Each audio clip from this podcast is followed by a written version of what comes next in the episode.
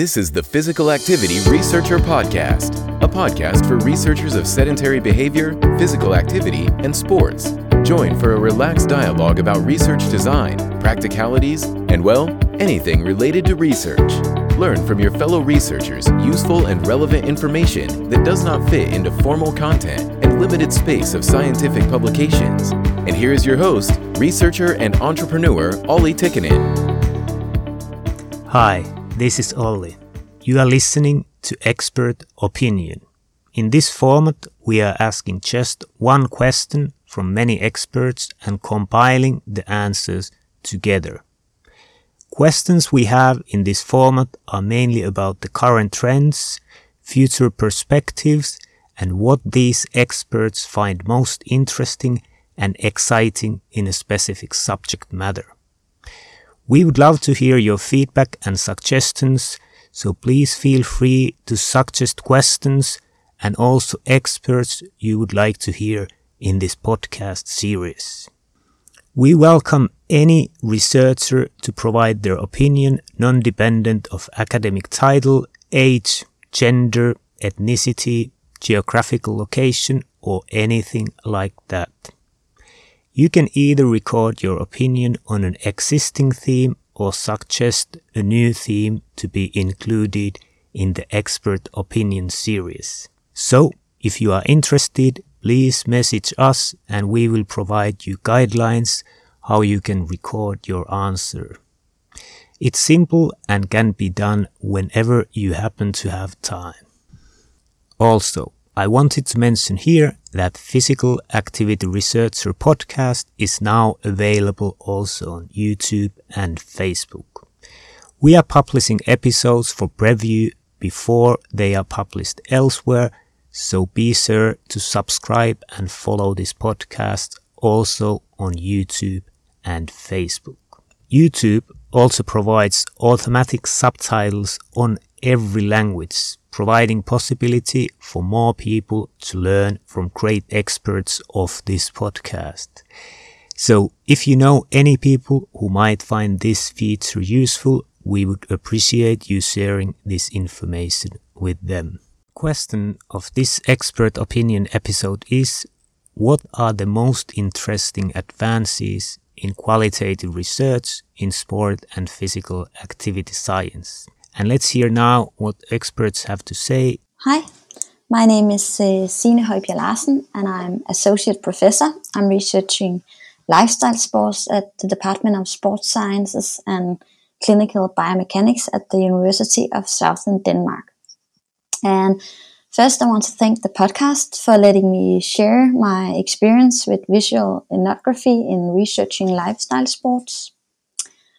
Today, I'll tell you a little bit about the advantages of using an action camera as a third eye for generating empirical data. And I also try to talk a little bit about the methodological reflection related to my work and some of the lessons that I learned using this uh, method. In my PhD, I used uh, this action camera called GoPro to uh, generate my empirical data. And my PhD project um, was about the institutionalization of parkour in Denmark. And one of the research aims was to describe and understand the self-organized practice of parkour. I wanted to grasp it and uh, and to explore the embodied experiences of uh, of the uh, practitioners. So, what do they actually do when they practice parkour, and how does it feel and uh, and make meaning to them? Most of you have uh, probably seen parkour in, in social media, but there is quite a difference between how parkour is represented in popular culture and the daily practice on the street. I wanted to grasp the daily practice, uh, so I did the ethnographic fieldwork among 15 Danish practitioners. And I was inspired by multi-sited fieldwork and sensory ethnography and I follow these practitioners very, very closely in the, in the daily training. In the fieldwork, I took on a role as observer, as participant, and I had the opportunity to do that because I had been practicing parkour myself for several years. So it was actually physically possible for me to, to follow them over rails and walls and, and even in the heights. And uh, having these physical abilities, it gave me an advantage in exploring the lived and embodied aspect of the practice and it uh, furthermore made me made me a more legitimate cultural insider uh, in the training groups. But as this moving insider, I also met some methodological challenges. The first challenge was that uh, I couldn't participate and take notes at the same time. So you can't do parkour with a notebook uh, and a pen in your hand. The notebook also disturbed the pra- practice because it was a a foreign object uh, in the street. It, it constantly attracted the petitioner's attention. I also tried for some time to use my, my field work for noting down my field notes, but it, it made me look distracted and uninterested in the practice. When practicing parkour, the petitioners, they normally kept their phones in the bottom of the backpacks. So using my phone seemed uh, as an appropriate thing to do. I also experienced the, the drawback of being an insider. My familiarity with the practice made it very difficult for me to ask the critical uh, questions that I needed to ask uh, to the bodily practice. To meet those challenges, I therefore chose to uh, experiment with the with using the GoPro camera. And this idea came about because uh, the GoPro camera was uh, a familiar object to the petitioners. They were used to that, that object. There were always one or two petitioners carrying or using a GoPro, uh, GoPro camera when they trained. So it actually made no difference if I added a camera more. I also read an article by Clifton Evers, who was using GoPro to uh, to explore surfing culture in Australia. So I chose to to try to do that as well. The GoPro camera is a, it's a variable digital video camera. It can be attached to your head, to your chest, or to other body part uh, parts, as well as uh, to your sporting equipment if you go surfing or you go skiing. It enables uh, a point of view vision, but you can always just uh, use it for selfies as well as you can use it as an ordinary camera. It fills, films in a high definition footage and it has a fisheye lens, so it captures a very wide panoramic image. So I start using this GoPro camera in my fieldwork. When practicing parkour, the petitioners they move around in the city all the time. They find a good spot, they train there for some time before they move on to a new spot. And uh, the spots most often consist of just a couple of walls or a couple of rails. And therefore, most of the time, this fisheye lens was actually able to capture the whole spot and the whole practice. So I put it on the top of a wall or something else, and it captured everything that was said and done uh, in the practice. And after each training session, I started by writing my field notes down from memory and after that, I saw the footage, transcribing significant situation and talks, and I noted down questions for further exploration in, in my field work. So the videos uh, enable me to zoom in and out of my observation. Watching the videos made me ask new questions to the situation that I'd experienced. Uh, and after that, I was able to follow up on that in my fieldwork or in, in my follow-up interviews uh, with the participant. Besides uh, this uh, advantage of letting me zoom in and out in my observation, I also experienced uh, some other methodological strengths. It did make my presence as a researcher uh, less disturbing, as I intended. Um, and it also enabled me to actually absorb deeper into the practice and research because I shouldn't worry about uh, getting field notes written down or or remember things um, so I could uh, uh, note them down afterwards. I didn't have to stress about this, uh, but instead I could focus on the non-visible and the more bodily aspects of the practice. And um, if I had some important thoughts or experience, I just went to the camera very close to it and then I whispered my thoughts to the microphone. And in that way, they were also saved. Um, the use of the camera um, also made it possible to supplement my analysis with screenshots from the fieldwork. And it made it easier for me to give the reader of the PhD and the text and the articles an idea of the physical setting and situation that I described and analyzed. Finally, the use of the GoPro camera also made me reflect on my presence and my interaction with the petitioners. It uh, enabled me to look at myself as a researcher in the field and ask critical uh, questions to my to my presence. I actually spotted the situation where I was supposed to ask more critical questions, uh, but I didn't.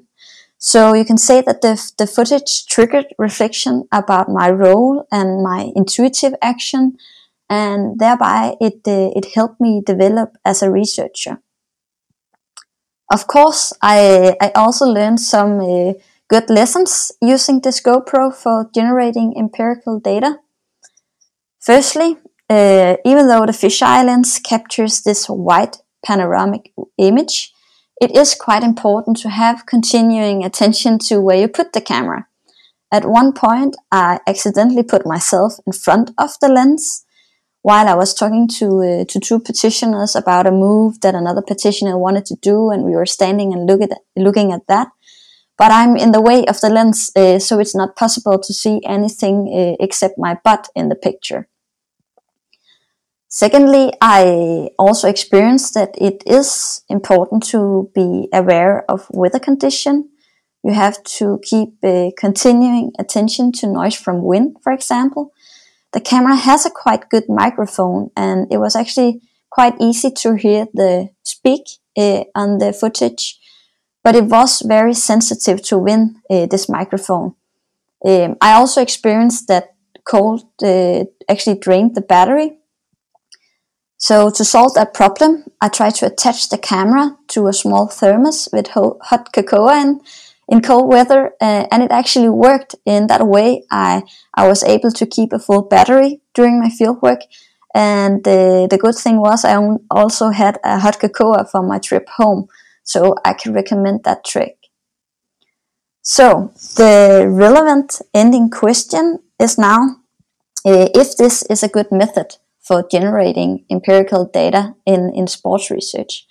And I believe it is, but uh, I also believe that the use of the GoPro camera has uh, the biggest potential in lifestyle and action sport because uh, they are familiar objects. In other fields, they might disturb as much as I experienced that the notebook did uh, in my case. It's also important to note that uh, I was using the GoPro camera as a supplementary method. It helped me remember the practice. It enabled different observation of the practice. And it helped me to become more reflective about my role as a researcher and to develop a more critical distance as uh, an encultured participant in the field. But uh, if I had used the footage as my only method, or if I had used the petitioner's footage, uh, a lot of other important methodological consideration would have been necessary. So I hope you enjoyed it. Uh, please feel free to reach out to me if you have any questions, any comments, or ideas for collaboration. I'll be happy to hear from you. And thanks again to the podcast for giving me this opportunity to share my work. And uh, finally, thanks for the excellent work with this uh, podcast. Hello, I'm Dr. Michael McDougall. I'm an assistant professor of psychology at Keystone College, a small liberal arts college in northeast Pennsylvania in the USA. I obtained my master's degree and PhD in sports psychology from Liverpool John Moores University. I mainly research culture and cultures in sport and organisational contexts. I accent heavily from anthropology, sociology, cultural studies, organisational management studies, and critical scholarship in the social sciences and management to ground and develop my ideas, analyses, and applied practices. Um, the value of qualitative research in the spaces that I research and work in is that qualitative research helps me to stay quite close to the ground, which is, is pretty vital in the area of culture since culture is a concept uniquely concerned with people, how they live, and refers to the way people make sense of and construct meanings and therefore their worlds. Um, I'm delighted to be invited onto the Physical Activity Researcher podcast to answer the very intriguing question of what is the most interesting advances in qualitative research in sport and physical activity. Um, in truth, I've found this surprisingly difficult question to answer, which is perhaps an indication there are there are actually uh, lots of possible answers, such as the very good responses from previous guests, uh, doctors Francesca Champ, Gareth Wiltshire, and Javier Monforte. Um, I will now sort of shamelessly borrow from them in my own response to the question. Um, so a common thread I heard across each of their contributions was that qualitative research in all of its forms has to be made to do stuff. And by stuff, I mean practice, applied work, um, social transformation. So call it what you want, but qualitative research should ideally uh, affect and indeed positively affect uh, the world that we live in. I think it was really telling that each of the guests in their own way identified this characteristic of qualitative research as something that has been a significant advancement to our field uh, and it is increasingly showcased in qualitative work because I think, and I'm probably speaking extensively from my own personal experience here, that sometimes it's very easy as a qualitative researcher to get caught up in the analysis and the process of qualitative research and the careful uh, description of people's lived experiences without perhaps paying as much attention as we could to the possibility for explanation or of doing something uh, beyond the research that contributes to uh, the world beyond the research process. And I think that's a trap that is particularly easy to fall into um, in what is comparatively a fairly small and tight knit community of sport qualitative researchers. I think it's very easy to fool ourselves into believing that our research has impact when sometimes in reality it might not really transcend uh, to any great extent beyond our immediate network and circle of qualitative sport researchers. So another way of saying this is that I think it's very important to intentionally and purposefully grow and extend uh, the reach and influence of our research endeavours. So I suppose in a roundabout way, that's the first part of my answer. Qualitative research is, I think, with effort and some intentional application of her craft, uh, increasingly able to bridge the, the notorious gap that exists between research and practice.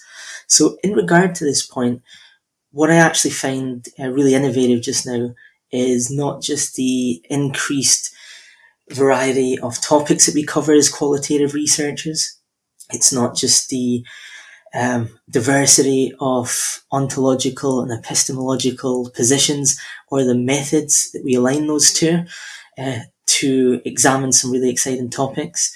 But it, actually, what I think is quite innovative is the way in which many sport qualitative researchers are presently striving to communicate their ideas beyond traditional boundaries off and uh, within academia uh, in an effort to translate their research and ideas for new and different audiences. Um, I actually think that's very important because it creates a distinct possibility of boundary crossing, uh, which I always think tends to lead to innovation because when you put people with varied interests and different backgrounds together and connect them socially and intellectually, and they start to bat around concept problems and solutions, I think that's when innovation really starts to emerge. One way that I think we are doing this well as a community just now is in increased attempts at interdisciplinary scholarship and collaborations. So for me, interdisciplinary research cultivates innovation because it brings new ideas, theories uh, into a sphere and demands that they are given the close attention that they have been given in other disciplines that are sometimes more familiar with those concepts and ideas. So I'm a big believer that careful scholarship and attention to the origins of concepts and how they were borrowed and transformed in the borrowing can yield a lot of gains when it comes to innovating our research. So as one example, in performance sports psychology, the concept of culture has been used predominantly in a performative way. So as a tool to engineer and spread consensus values in order to achieve athletic success. Now that's great. Uh, I enjoy that research, but closer attention to the concept, its origins, its history, how it has been studied in various disciplines such as anthropology and sociology would actually reveal that there are many different traditions of culture study and indeed many different uh, concepts of culture that inhabits those disciplines. And if we paid close attention to that, I think it means we could use culture in many, many ways beyond purely the performative. Um, so I suppose on to the second part of my answer. Uh, more broadly, it seems to me that some of these efforts to cross boundaries and communicate with different audiences speaks to the, I guess, a commitment to the personal and professional development of researchers themselves. I think we're becoming far better at producing outputs beyond um, generic, often jargonistic, esoteric peer review academic paper there are more and better quality blogs. People are producing high quality webinars and podcasts. I think people are learning to more skillfully, effectively and strategically use social media platforms such as Twitter and LinkedIn to grow their network and expand the reach of their ideas. Uh, we ought to keep thinking of new ways to make our research accessible and open for people who work in applied domains and for the general public. Uh, I think there's a number of ways we can do that, such as writing shorter synopses of our articles and research findings uh, for applied people with less time on their hands, but who could really stand to benefit from some of the essence of our ideas uh, without some of the same rigmarole attached. So these kind of efforts make us as a community a little bit less insular a little bit less self-contained, and I think therefore of more value. I believe that some of these observations speak to an exciting trend in qualitative research circles, whereby early career researchers are perhaps beginning to de-identify uh, with the notion that they are only researchers or academics. I know I have got many close colleagues and friends who are concerned by the demands of working within university institutions and by the conditions and broader systems of academia more generally. So it's, it's kind of strange, right, that having spent so much time to go through a process and coming in such time and effort to try and break into these somewhat closed environments, many people I think are now trying to get out uh, in various ways. And that means realizing and actualizing the value of their ideas and their applicability of the, the qualitative skill set that they hold beyond the traditional tasks and roles of the academic. Uh, so part of this is being able to translate research insights into new and wider applied audiences. So to continue boundary crossing exercises and to develop an identity beyond academia, and sometimes it seems are quite narrow areas of interest, I would very much encourage all early career researchers to start networking early and widely, and particularly beyond the confines of their discipline, interests, and specialisms.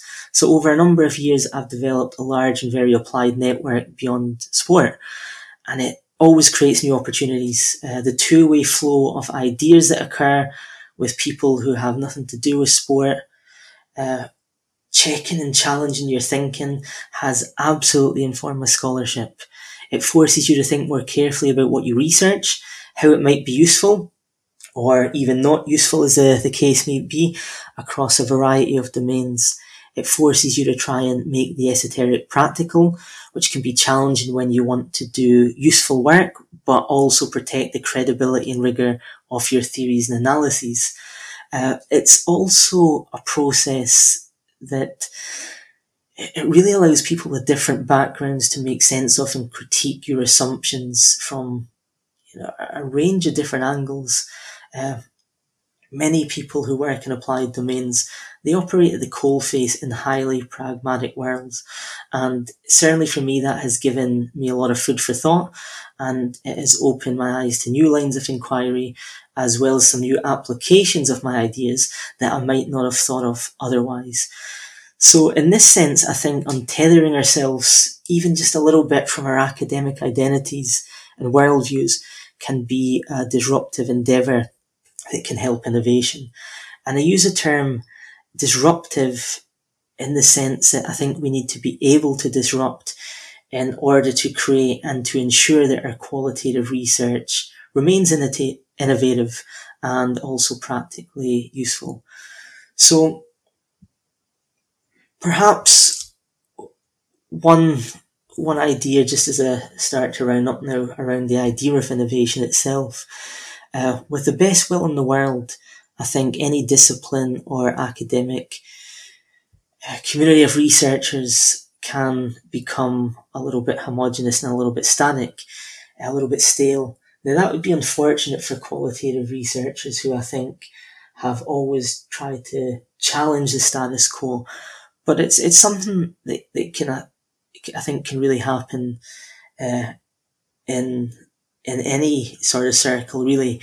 Uh, for, for one thing, we tend to read the same papers. And because we're still uh, a smallish community, small enough, that means we're exposed to the same ideas. So, you know, good papers by influential figures can become dominant. It's not really the fault of the influential figures. They've, they've done excellent work over a, a career and are successful precisely because they are good at what they do and they write really great papers. But because of some of the success and um, because they are known, they get more citations and uh, sometimes even to get your own work published, you have to cite them in order to get published. But if we all start reading the same things, we start to perpetuate the same ideas. And that's when I think creativity can become a little bit stifled. So to really innovate, I think we need a little bit of discontent uh, and perhaps a little bit more of a critical edge and a willingness to challenge what can become the status quo. So, you know, I think Henry Ford had had some sort of quote that he said something along the lines of, um, "If I had given the people what they wanted or what they expected, I'd have built them a faster horse." Now, obviously that's uh, quite an exceptional disruption, and not all disruption has to be uh, radical or absolutely game changing. It can be a little bit more incremental. It can come in the form of small tensions and fissures uh, within our fields of study, within our disciplines. It can emerge from ripples of discontent. Uh, and I think we need those in order to not go stale and so that we can have better conversations and different intellectual starting points for our conversations and our qualitative projects. So just quickly as some recent examples um, that I can point to that maybe illuminates that point a little bit. Um, I, I, guess one that comes to mind is a recent and very valuable addition to sport qualitative research by Gareth Wiltshire and Noora uh, Ronkainen, who recently problematized some widely accepted ideas about relativism and offered uh, a realist alternative that allowed for the possibility of uh, both ontological realism and epistemological constructionism as compatible. So their challenge to this, you know, widely accepted dualism, uh, I think is going to be very important to research in our field. But to me personally, it gave me the means to think about interpretivist approaches to culture as not necessarily attached or beholden to a relativist ontology, which to a very large degree sort of validated my reading of the works of many anthropologists uh, who I admired. Uh, another example, uh, I read a recent article Historicizing cultural sports psychology. Dare we decenter methodological Eurocentrism? And that is again there on Ronkainen, Tatiana Ryba, and Sammy Lee. And in Sammy Lee's section, she wrote, I thought, really eloquently about cultural sports psychology and a radical revision of uh, the academic as an activist who is both critically and publicly engaged, but while also arguing that that can't really occur without also revisioning what it means to conduct uh, research or, or ethical research with decolonized methodologies and practices. And I thought that was a really powerful call to action and a challenge for us all to think a little differently about what we do and how we do it. So those are just two examples, uh, but I'm seeing lots of those little ripples, little ruptures of understanding and meaning, which I think are quite exciting. So just two small examples but things that I think can really help to innovate our field. So that is it, and thank you for listening. Hello, my name is Toni Williams, and I'm a senior lecturer in sport and exercise psychology at Leeds Beckett University. In my opinion, one of the most interesting and exciting advances in qualitative research in sport and physical activity science is the introduction of the new International Society of Qualitative Research in Sport and Exercise, QRSE. The QRSE Society was launched at the end of 2019 and was established to provide an international home solely dedicated to qualitative research and a forum that is devoted to promoting, advancing, and connecting qualitative researchers in sport and exercise sciences. It is open to all methods, methodologies, traditions, epistemologies, ontologies, and empirical work that fall under the umbrella of qualitative research. The QRSE Society is also multidisciplinary by bringing together researchers interested in qualitative research from the disciplines of sport and exercise psychology, sociology of sport, sport coaching, sport pedagogy, leisure studies, sport management, sport policy, sport exercise, medicine, and others. We have three main aims, and these are to promote qualitative research in sport and exercise science, to advance excellence in qualitative research and teaching, and to provide a forum for networking, knowledge sharing, collaboration, lobbying, and fostering supportive relationships and communities. So, who are we as a society? The Society builds upon the growing interest in qualitative research among sport and exercise scholars. In 2009, the Qualitative Research in Sport and Exercise and Health Journal was established, and soon after, the International Conference on Qualitative Research in Sport and Exercise became a biennial event. More recently, the Routledge book series Qualitative Research in Sport and Physical Activity was also established. So, since establishing the journal, conference, and the book series, numerous scholars across the world were asking if a society dedicated to qualitative research in sport and exercise was going to be started. For a long time, the answer was no, because we already have many societies in sport and exercise domains. However, as time progressed and dialogues unfolded with hundreds of sport and exercise scholars at conferences, meetings, and over social media, it became clear there was a real need for a new society that complements those others, but which is distinctly qualitative and connects researchers from dis- different disciplines.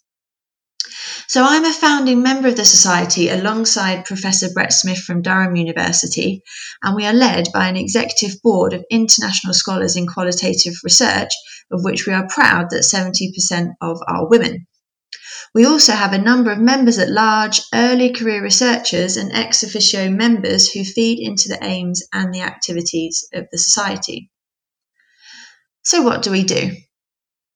The Society provides education and training through a biannual conference, workshops, webinars, and podcasts. Members of the QRSE Society have access to additional benefits, including educational resources, PhD theses, and an expert directory to facilitate collaboration and sharing of knowledge through our website. They also have access to book chapters written by members and virtual topic focused meetings.